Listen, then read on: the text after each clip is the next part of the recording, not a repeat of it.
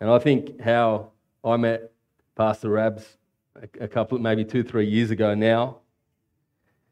Rose and I were at another church, and uh, we were heavily involved in that church, and they actually asked us to lead the church, and it was a big church, and we were praying about it and didn't feel peace about it. And my prayer was at that time, God, lead us to an Acts church, a church that resembles the church in the book of Acts. That was our prayer. And I met Rabs at a, at a wedding. I thought, oh, okay, yeah, how you going? Yeah. Said we'll catch up, exchange numbers.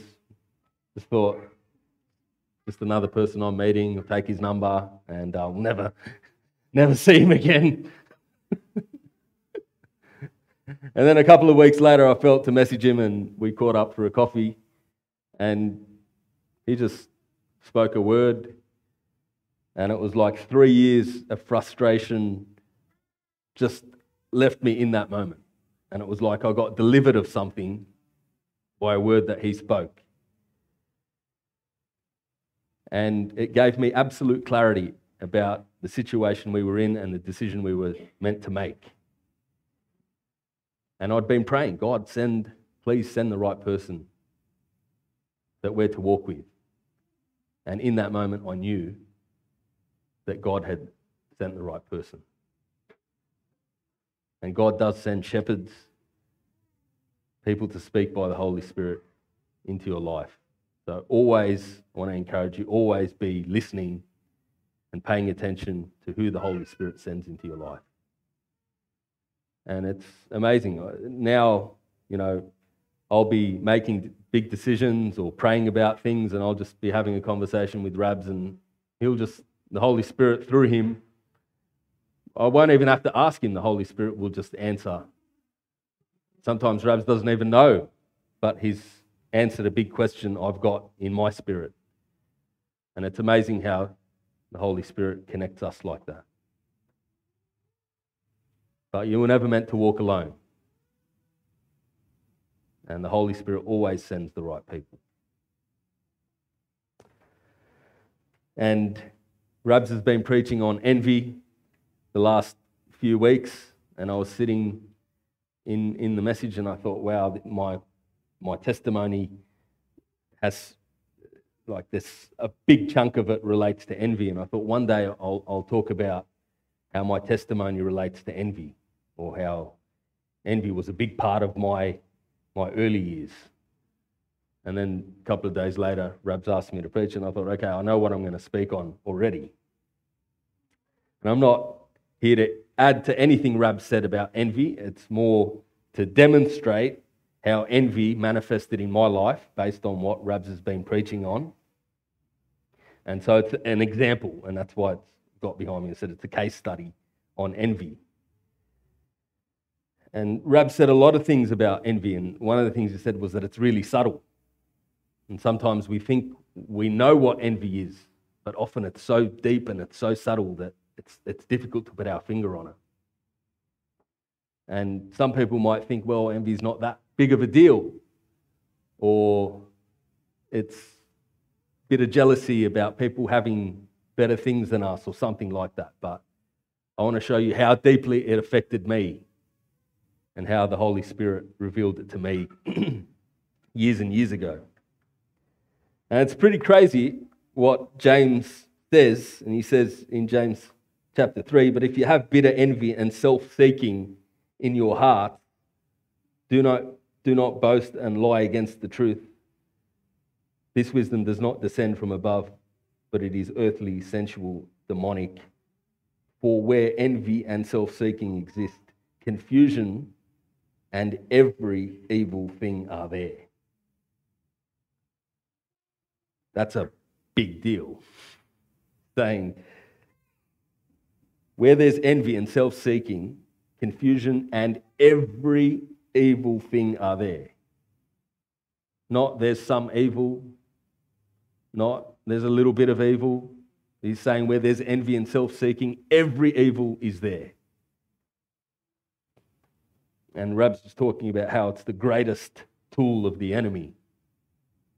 And when you read this scripture, it really rings true that every evil is present where there's envy and self seeking. so, I want to just share a bit about my testimony. A lot of you probably heard it already, or a bit of it. Um, but just to give you a background so that I can show how envy was a key part of it. Um, as a child, I loved God and I knew God existed, and He would show me He existed because I'd have amazing experiences with Him when I was a child. I'd pray, and my room would fill with incense. And people would come to me and say, Are you burning incense in your room? And I'd say, No. And other people could smell it too. And I'd say, oh, I was just praying, and the room fills with incense. anyway, I'll cut to the chase and I'll try and keep it pretty brief. I don't want to go into too much detail, but at the age of 15, I discovered I was attracted to the same sex.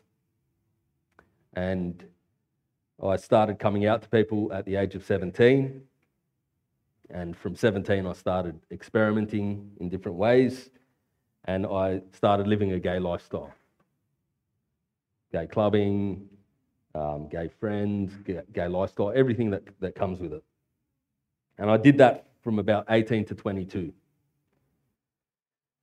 And it was obviously it had its challenges. You know, it's, it's not something you just wake up and decide one day this is what you want to be. I didn't feel like it was a choice. I felt like I couldn't, uh, I, was bound in it and I had no choice and I couldn't control it.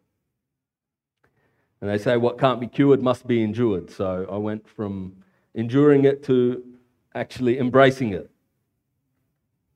And I'd often pray to God and I'd say, God, this is, this is what my prayer would be God, I, I don't understand how you could make me this way and then condemn me to hell for it. And that was the, the question I'd always ask him God, how can you do this to me and then say I'm going to hell for it?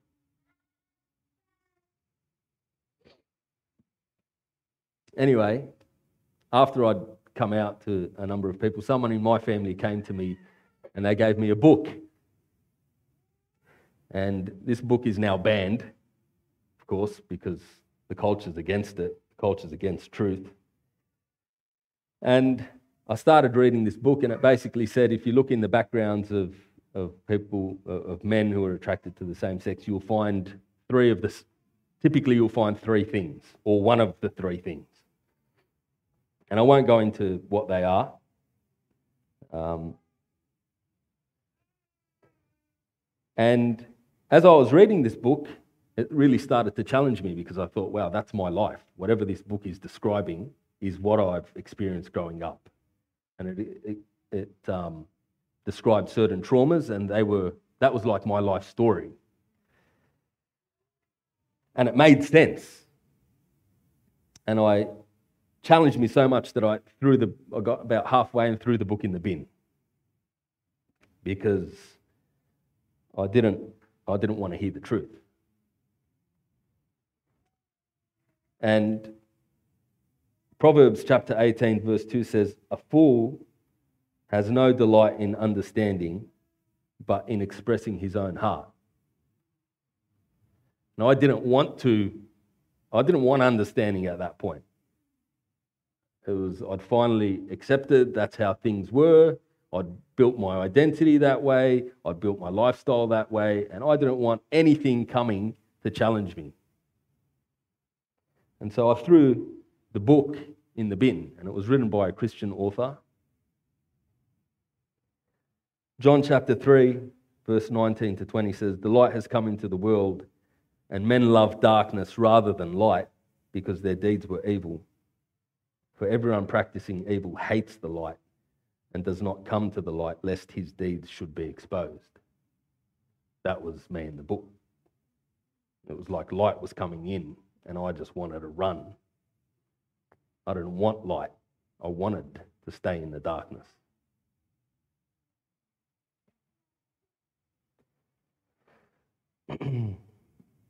but it was true what I was reading. And I spent the next six months trying to erase it from my memory.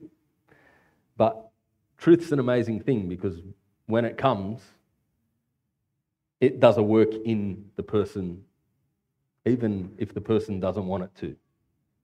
And that's why preaching the gospel is so important.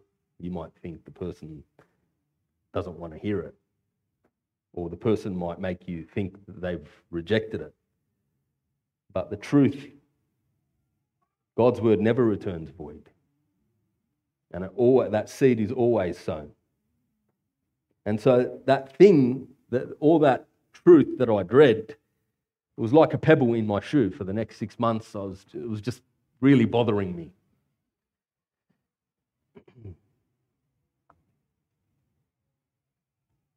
And it was conviction, and it was my conscience that had been awakened. Anyway, I got, I got on my knees after being bothered for, for a long time, and I said, God, actually, we, we were driving here. We drove past Club Parramatta on the way here. And, you know, by the way, it's Mardi Gras weekend, so I'm glad to be preaching truth on this weekend. But they had a big sign saying, Born this way. Pride, you know, born this way. And th- that was my prayer to God. I said, God, the world says we're born this way. And you say we're not. You say, oh, I'm fearfully and wonderfully made. The world says, follow your heart. And you say, follow me. The world says, express yourself. You say, deny yourself. The world says, be true to yourself. You say, be true to me. And I said, God, I want to follow these feelings. And that's where I got to. I want to follow these feelings, but I'm I also fear you.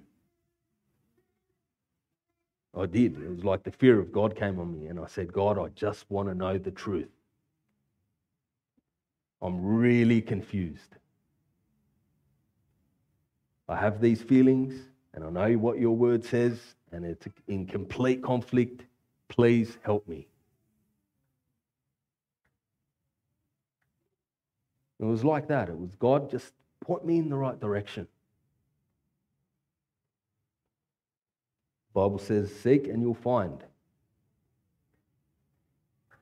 Bible says, fear of the Lord is the beginning of wisdom. The Bible says he'll never forsake those who come to him. And so, not long after that, I was praying, and a light appeared in my room. It was a supernatural light, and beams of light came out of this light in the corner of my room. And the beams were coming out of the light like that, and they were coming into my chest. And I didn't know what, what it was. All I knew was this was something supernatural. All I knew it was light. I felt peace, but I was also confused. I didn't know what it was. The next morning, I had someone call me up and they said, I had a dream of you last night. Jesus was washing you with light and with what looked like a white powder or a white substance. That Jesus was over you, washing you, and you had a smile on your face. And this person wasn't even a very strong believer. The next day after that, I went, I was kind of started going back to the Catholic Church at this time, and I walked into the church, and it was the feast day of Saint Faustina, who drew the portrait, the oh, Jesus I Trust in You portrait. So I walked in, and on the screen, big church was a picture of Jesus with the beams of light coming out of his chest like that, and down the bottom it said, Jesus, I trust in you. And it was like that day I knew it was Jesus, and he was just calling me to trust him. I didn't know how it was going to pan out. I wasn't changed. I didn't have all the answers, but I knew he was the truth and I needed to follow him. I always say it's amazing that the first thing Jesus wanted me to know is that he was washing me, that he was cleansing me, that I didn't have to change before he cleansed me or washed me. That was the very first step. That I could change because he washed me, because he cleansed me. I could be transformed. My mind could be renewed because of his blood.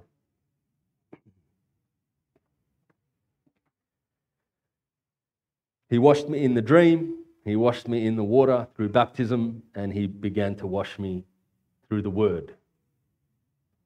And over time, as I began to study the word, especially around um, who God created me to be, what, how He intended, or what He intended for marriage, for relationships, for love, I realized it's all, it, it was the truth. And the, the Bible says you'll know the truth, and the truth will set you free. And it was like just as I knew more and more of the truth, I began to be set free. And I began, uh, Psalm 119 says, How can a young man cleanse his way? By taking heed according to your word. I did a lot of other things to really test to really test the truth. So I'll give you an example. I because all my friends were gay at the time. I said I'm going to go and test test this. So if this book said that this is in the backgrounds of every gay guy, I said I'm going to go and interview all my gay friends and find out whether this is true and I interviewed about 20 of them. I had to do it for uni as, uh, as an assignment, and I chose this topic. And I went and interviewed 20 of them, and it was absolutely true. And I began to talk to them and say, guys, like, you realize I think we've been lied to? Like, we're told we're born this way, but there's no evidence for that anyway. So, how can they say we're born, born this way? There's no evidence for it. They just say it. And it's convenient for us, so we believe it and we run with it. But it's not true. Anyway, they didn't want a bar of it. And it's amazing how Jesus um, began to teach me about himself. So I was very, because I was started going to the Catholic Church, I was very religious. And he wanted to it's like God wanted to break that religious aspect of my life because I was in deep condemnation. Um, I, I perceived Jesus in a particular kind of way. And it was just like amazing things would happen day to day. I'll share this story. I was working in an office one day, and in, in the particular office I was in, there were three or four desks. And I was the only one in that particular office. So the three desks empty. And one day a guy walks in and he says, Hey, my name's Joe. I'm new here. I said, Great to meet you, Joe. Pick a desk. They're all empty except this one. This is where I sit. So he sat down, he unpacked his bag, and he went out for lunch that day and he never came back. And I thought, wow, this is weird. Guy's gone out for like a three hour lunch break. So I went and saw the boss and I said, uh, Joe never came back. And he said, Yeah, don't worry about Joe, he won't be coming back. But Joe left this book on his desk, and it was called The Jesus I Never Knew. And it sat there for a long time. I thought, Joe, Joe forgot his book. I didn't realize Joe had left me the book. And I read that book, and the Jesus that I was reading about in the Gospels came alive to me. And I, then I began to understand how he was my father and how he loved me. And as I got to know Jesus, he began to heal all that emptiness I had inside and all those traumatic things that happened in childhood. He fathered me through all those, and he began to heal all those parts. And funny, because I'd, after I read the book, I was like, wow, you know, this is changing my life. And I found Joe on Facebook and I said, Joe, um, you might not remember me. We worked together for three hours. Um, you forgot your book. I've read it. It's amazing. Do you want it back? And I'll never forget his reply. His reply was, I wish that book would leave me alone. And so every six months, I'd, I'd message him and say, Joe, I've still got the book. Still got the book. And it was only about three or four years later, I messaged him again. And he said, Okay, send me the book. I didn't have the book, so I bought one and sent it to, sent it to him.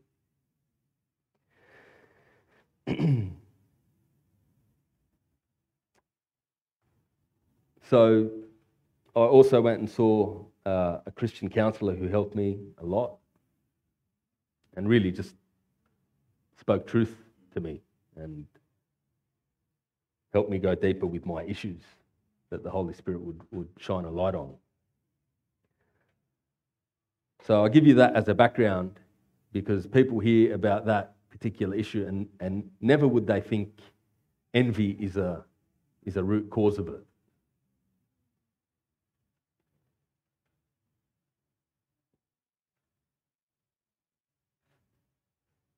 One of the, um,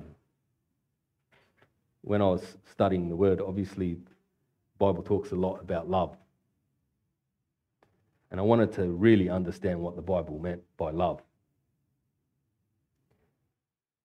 And in this, that book I told you about that first came to me, it said that um, same sex attraction for men is rooted in envy. And that was one of the things that really stuck out to me.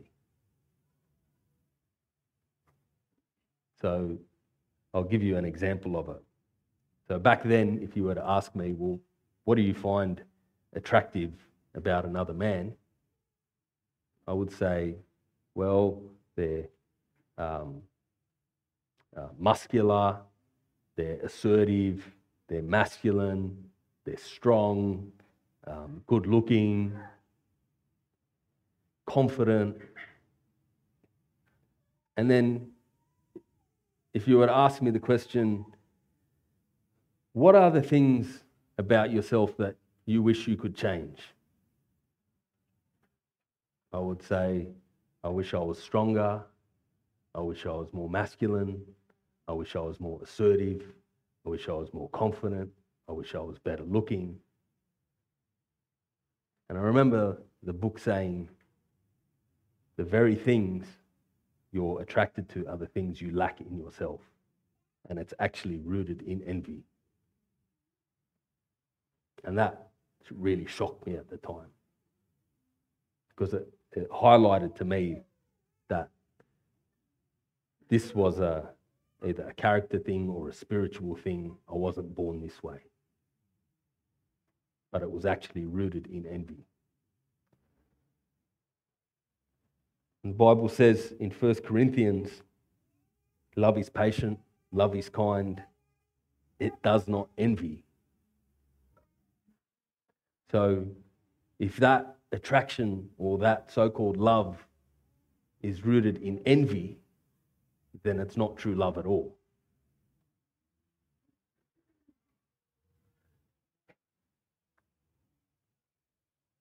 And not only that, but where there's envy, every evil thing is found. So I, I realized that it was really covetousness. You think, I mean, two of the Ten Commandments do not covet your neighbor's wife and do not covet your neighbor's possessions like two of the commandments are dedicated to covetousness. And I realized back then that my attraction was proportionate to my envy. And if I could deal with the envy, then I could deal with the attraction.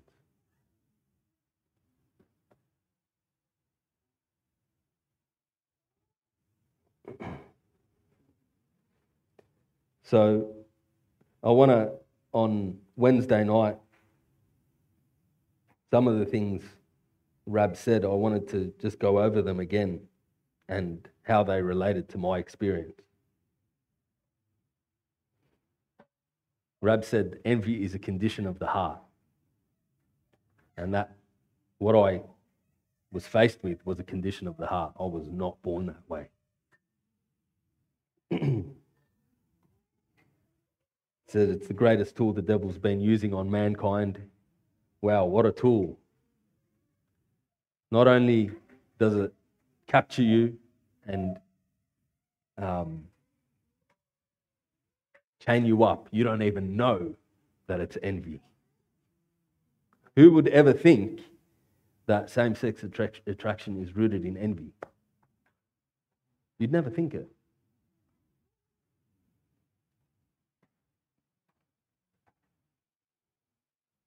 It divides your attention. You can't see God's own plans for you. I couldn't. Because of that envy and what it caused in me, I couldn't see any of the blessings or the gifts God had given me. All I was paying attention to was what gifts others had, to the point that it developed actually a sexual attraction to those things. We see how powerful envy is. That you can actually not only covet it in your heart, but it can actually become a sexual desire. Think about how powerful it is.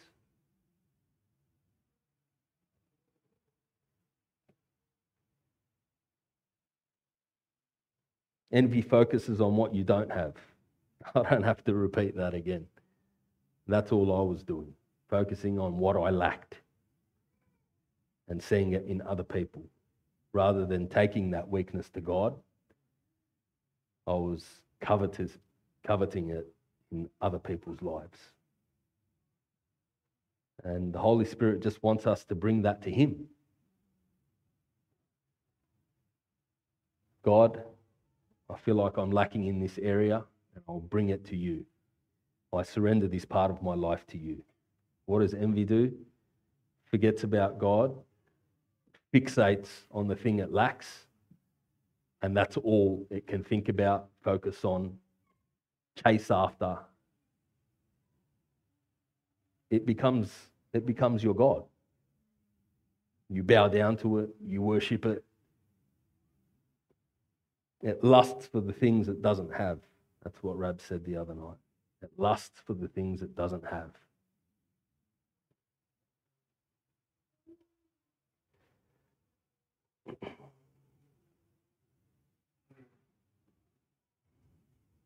So I felt to, I know there are lots of young people here, but felt to, to encourage you that a lot of people have been shattered over this, this particular issue. Their faith has been shattered because they haven't understood what it is, and the churches haven't necessarily done a great job about talking about these issues. And the enemy has used it as a tool to confuse young people. Not, I'm not talking about young people who struggle with that particular issue. I'm talking about young people in general. Because the world has taught you that um, Christianity is, is bad because it rejects these you know, people who have these attractions or whatever it might be. But actually, the answers for that issue are found in Christ. And we speak the truth because we want people to walk in freedom and to walk in the truth and to walk in what God has prepared for them and destined for their lives. And the enemy only wants to come and kill, steal, and destroy.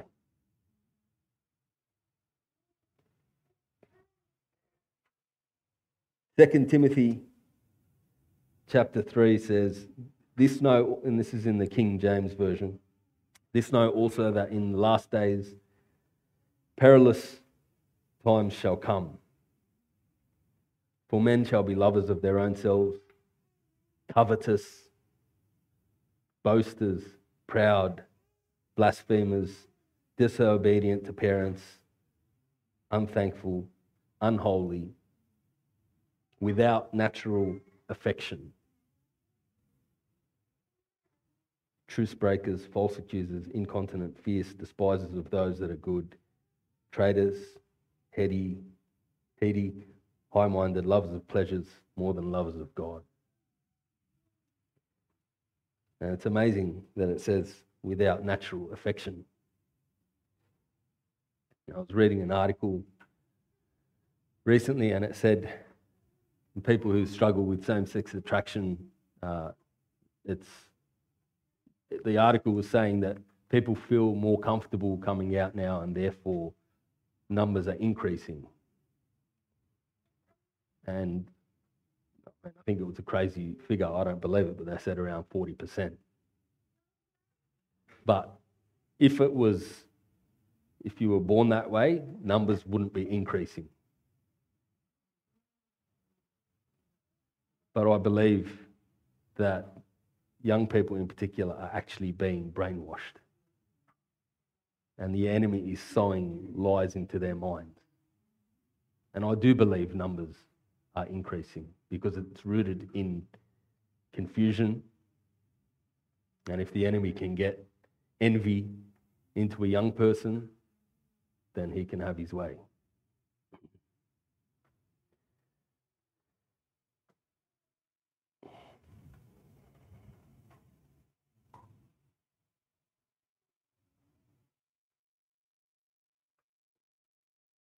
In uh, 1 Corinthians chapter 6,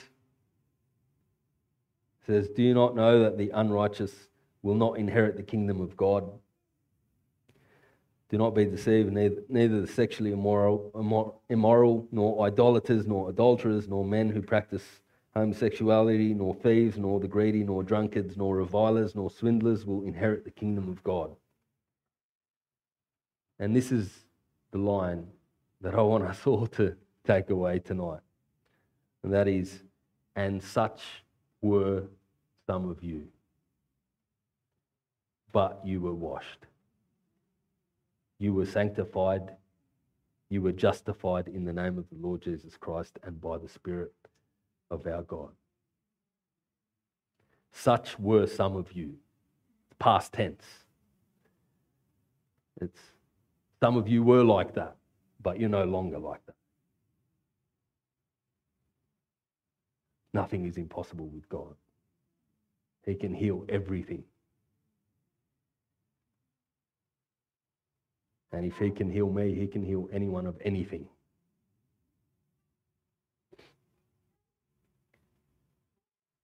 And I felt to encourage us how do we, how do we pray about, about this? Or how,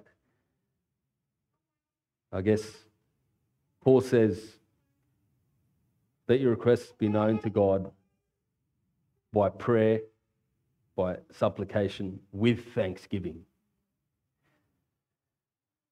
And I felt to encourage us that unless there's thanksgiving in our prayers, we could actually be praying in envy. That when we come to God, we've got to be thankful for what He's done for us and what He's given us. Because if we're not coming thankful, we could actually be praying for the things we're envious of.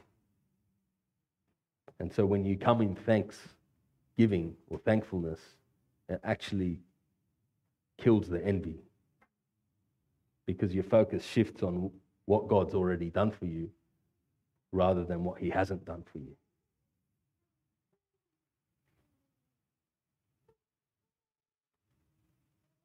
Does that make sense? Mm.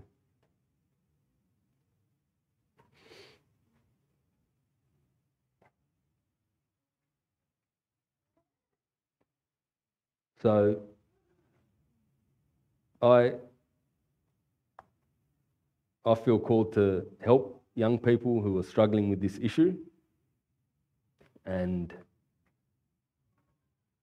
it's, it's not easy to approach people who were who are struggling with it. They, they, the way I feel, they have to come to me and ask me for help. Obviously, God's, God's going to help them, But if anyone needs to talk about it, and I'm not talking about anyone in this room, but you might know of someone.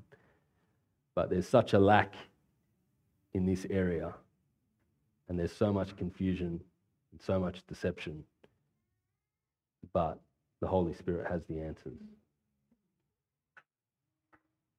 And I wanted to highlight tonight that if it's something like envy, then God can heal that. God can break that and restore a person. And if envy was at the root of that issue, who knows what other issues it's at the root of? And that was one of the main points I wanted to make. Like, really, uh, I'm not encouraging people, you know, really go look for envy in your life. But let's be honest when we're opening our hearts to God and let the Holy Spirit take us deeper to find out what is at the depths of our heart so that we can truly be free. Amen. Amen. Let's pray.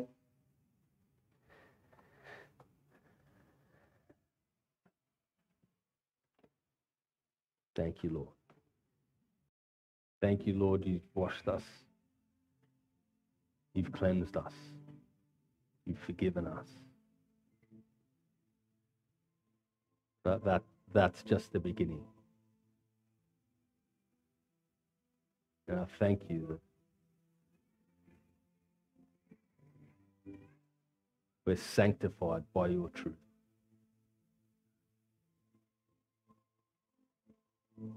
We're made holy by your truth.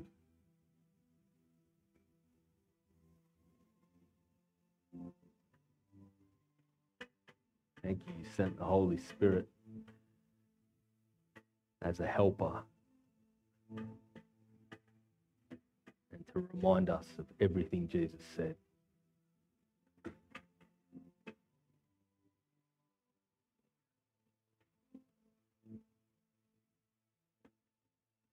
I thank you that wherever there's hopelessness, I thank you, your hope comes.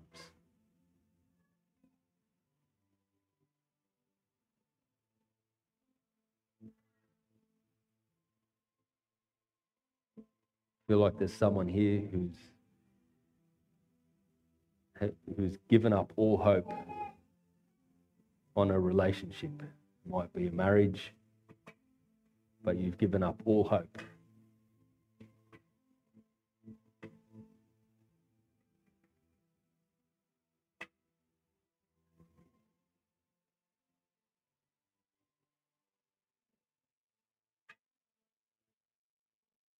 Sometimes giving up hope can be the convenient thing to do.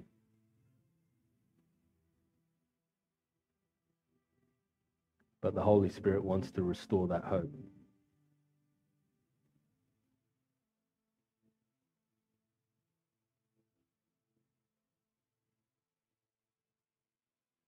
Thank you, Jesus.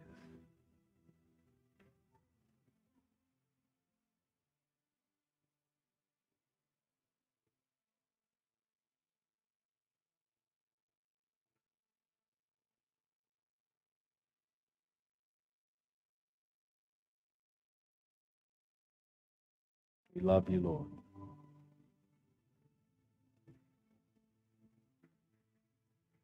Thank you that the goal of our instruction is love.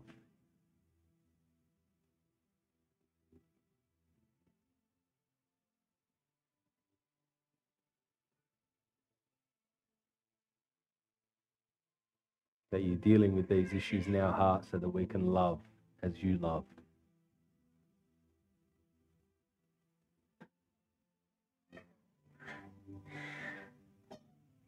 Thank you, Jesus.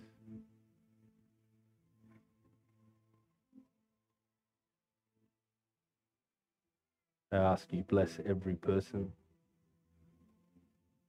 every child, every family.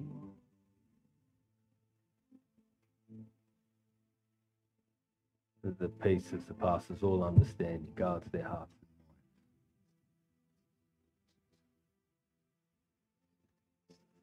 thank you for joy. Thank you that their joy might be full.